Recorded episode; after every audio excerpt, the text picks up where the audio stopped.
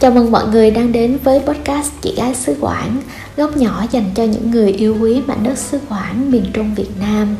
Chúng ta có thể gặp nhau thường xuyên hơn tại kênh YouTube Chị Gái xứ Quảng cùng với các nền tảng khác của podcast như là Spotify, Apple Podcast, Google Podcast. Mình rất vui vì podcast Chị Gái xứ Quảng không chỉ là nơi mà mình kể về những câu chuyện quê hương mình. Qua đó mình còn nhận lại được rất nhiều những chia sẻ của anh chị và các bạn về những mẩu chuyện của mọi người, và điều đó thật là tuyệt vời. Tập trước thì chúng ta đã cùng nhau đi qua những thấp thỏm âu lo và những kỷ niệm nhớ đời về mùa lụt quê mình. Hôm nay thì mình sẽ đưa mọi người đến với một góc nhìn tươi tắn hơn, ở những khoảnh khắc vui vẻ và sống động hơn, và mình tin chắc là nhiều người sẽ thích nó. Mùa lụt ai vui? Thực ra thì ai cũng vui khi mùa lụt đến, và mỗi năm ai cũng mong chờ một cây lụt. Người nông dân quê mình cũng vậy. Quê mình thì thường xuyên có hai loại hình nước lên, một là lụt, hai là lũ. Lụt coi vậy mà nhẹ nhàng và hiền hòa hơn, bởi lụt chỉ là nước thượng nguồn chảy xuống mà sông đổ ra biển không kịp, cho nên là nước từ lòng sông tràn ra, dâng lên và ngập vào đồng bằng cũng như các khu dân cư. Lụt thì thường mang về phù sa và trôi đi chuột bọ bệnh tật, cho nên nông dân thì năm nào cũng trong lụt. Một năm mà có một cây lụt là lý tưởng, còn lũ thì kinh hoàng hơn, như ở thượng nguồn thì còn có lũ quét nữa. Người ta nói đó là bởi rừng phòng hộ không còn phòng hộ nổi nữa rồi, cho nên là nước từ thượng nguồn mới ập xuống rất nhanh. Nước dâng cao đột ngột, giống như là vỡ trận vậy á, và thường thì rất nguy hiểm cho người dân sống ở vùng chân núi. Lụt cộng với lũ kèm theo thủy điện xả đập chính là đặc sản của quê mình nhiều năm trở lại đây.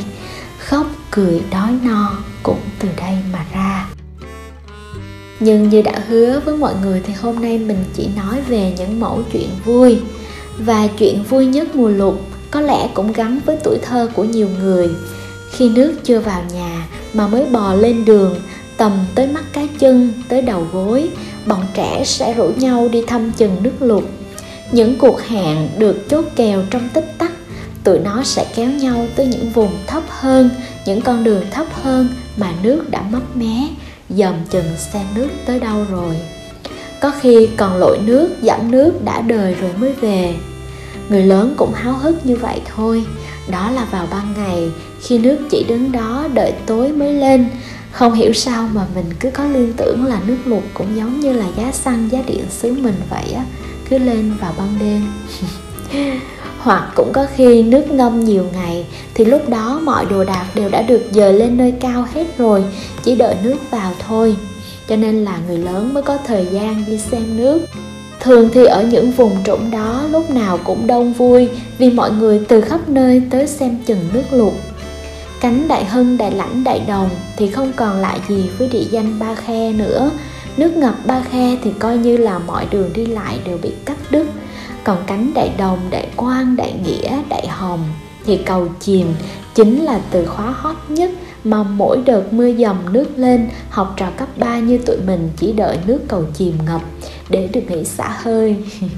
Còn cánh thị trấn thì thấp nhất có lẽ là Ngoại Thương, gần đây thì đó là ngã ba Ái Nghĩa. Lụt còn vui bởi đó chính là lúc các bè chuối được kết lại.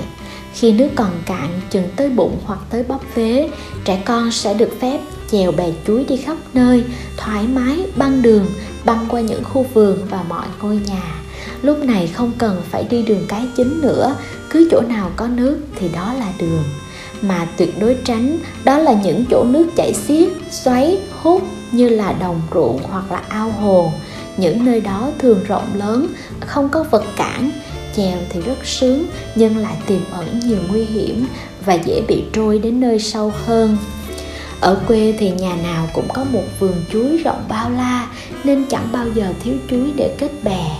Chừng 5-7 thân cây chuối được kết lại khéo léo, mỗi đầu bè được ép bằng 2 cây thân gỗ dài và nhỏ, sau đó sẽ dùng dây thừng để bện lại cho chặt để không bị tuột ra khi chèo.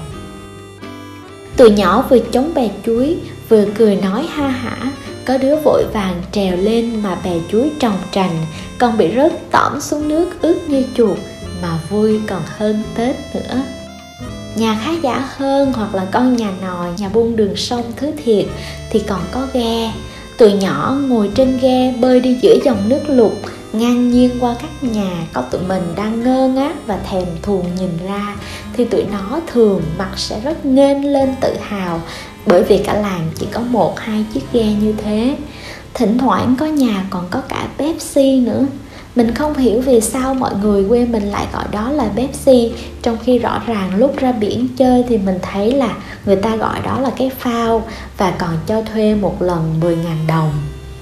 Có bọn trẻ chơi tự biến tấu cái ruột bánh xe tải lớn, thổi căng lên và chèo như cái phao nữa, vui không gì bằng. Đó là khi nước còn ở ngoài đường, còn khi nước đã mấp mé vào nhà thì có một cái thú này còn tuyệt hơn, đó là bắt dế. Nước tràn vào chiếm hết tổ của tụi dế, làm nó phải tìm chỗ cao mà tránh, nên ở những nhà càng cao thì càng có nhiều dế nhảy vào. Đặc biệt khi nước lên láng nhà vào ban đêm, dế thấy nơi có đèn sáng sẽ tụ họp về nhiều. Lúc đó chỉ việc chụp, bắt đầy chai nước suối mới thôi. Và sau đó, sau ngày luộc sẽ là một bữa tiệc dế xào hoặc ram dế thịnh soạn. Nói đến đây bỗng mình miên man nghĩ đến những món ăn sau khi nước rút. Nước rút rồi thì bãi bùn bắt đầu ngập phù sa mà quê mình gọi là bùn non đó, ẩm ướt và là vùng đất màu mỡ, là nơi trú ngụ tuyệt vời của bọn sùng. Cái bọn sùng mới dễ thương chi lạ, lúc nhúc một màu trắng béo núc ních, duy chỉ có cái đầu là màu nâu sáng bóng. Thân nó mềm oặt như lũ sâu mà chui khoét rất xịn trong đất bùn. Sau khi nước rút, bọn trẻ choai và cả người lớn nữa sẽ rủ nhau đi đào sùng. Mỗi người một cái cuốc, kéo nhau ra bãi bùn chật kín. Người ta sẽ thi nhau cuốc. Mỗi nhát cuốc là 1, 2, thậm chí vài con sùng trắng xóa xuất hiện. Bọn trẻ choai như tụi mình sẽ reo hò hú hét lượm thiệt lẹ bỏ vào xô và nhanh tay đào tiếp. Kết thúc buổi đào sùng, chiến lợi phẩm ấy sẽ trở thành món khoái khẩu trên bàn nhậu của những người đàn ông trong làng, hoặc trở thành món đinh trong mâm cơm nghèo của chúng mình, đậm vị và đậm mùi ký ức. Đến bây giờ mỗi khi thưởng thức lại món sùng xào nghệ, mình lại cứ ngậm ngùi nhớ ngày xưa. Thêm một món nữa đó là cá sông cá đồng kho nghệ. Nước lụt trước khi vào hoặc ra mang theo rất nhiều tôm cá. Cá sông cá đồng đủ cả. Cá cất bằng vó là đặc sản mùa lụt. Chỉ 1-2 cái vó đặt bên mé sông mà hàng chục người làng xúm lại dòm. Mỗi một mẻ vó cất lên chỉ có vài con cá giết hay là con cá con đủ loại, mà mọi người mừng rỡ cười nói tíu tích, thiệt là vui vẻ. Nhiều chú trung niên ngẫu hứng còn mang cần câu ra câu nữa. Có khi suốt cả buổi chẳng câu được con nào, ấy mà vẫn vui, cái thú vui ngày nước lụt. Đấy, ai bảo lụt là không vui, mà vui vừa thôi, đừng vui quá. Một năm chừng 1-2 cây lụt nhẹ nhàng thôi, dường như đó chỉ là ước mơ của người dân làng mình. Trời không chiều lòng người, mà có khi cũng chẳng tại ông trời, là người không còn thương người đây thôi. Không hiểu tại sao khi nói đến chủ đề này thì mình cứ miên man bất tận như vậy. Hình như podcast của chúng ta đã khá dài rồi, nên mình xin phép dừng lại ở đây. Thực ra là vẫn còn rất nhiều điều muốn kể, cho nên là mọi người nếu như còn muốn nghe thêm về những câu chuyện về mùa nước lụt quê mình thì hãy comment ở bên dưới để mình biết có nên làm thêm số nữa hay không nha. Cảm ơn cả nhà rất nhiều vì đã cùng lắng nghe mình tâm sự. Mời mọi người yêu thương có thể like, comment và chia sẻ video giúp mình. Và hãy đăng ký kênh để ủng hộ tinh thần cho mình ha. Tạm biệt và hẹn gặp lại.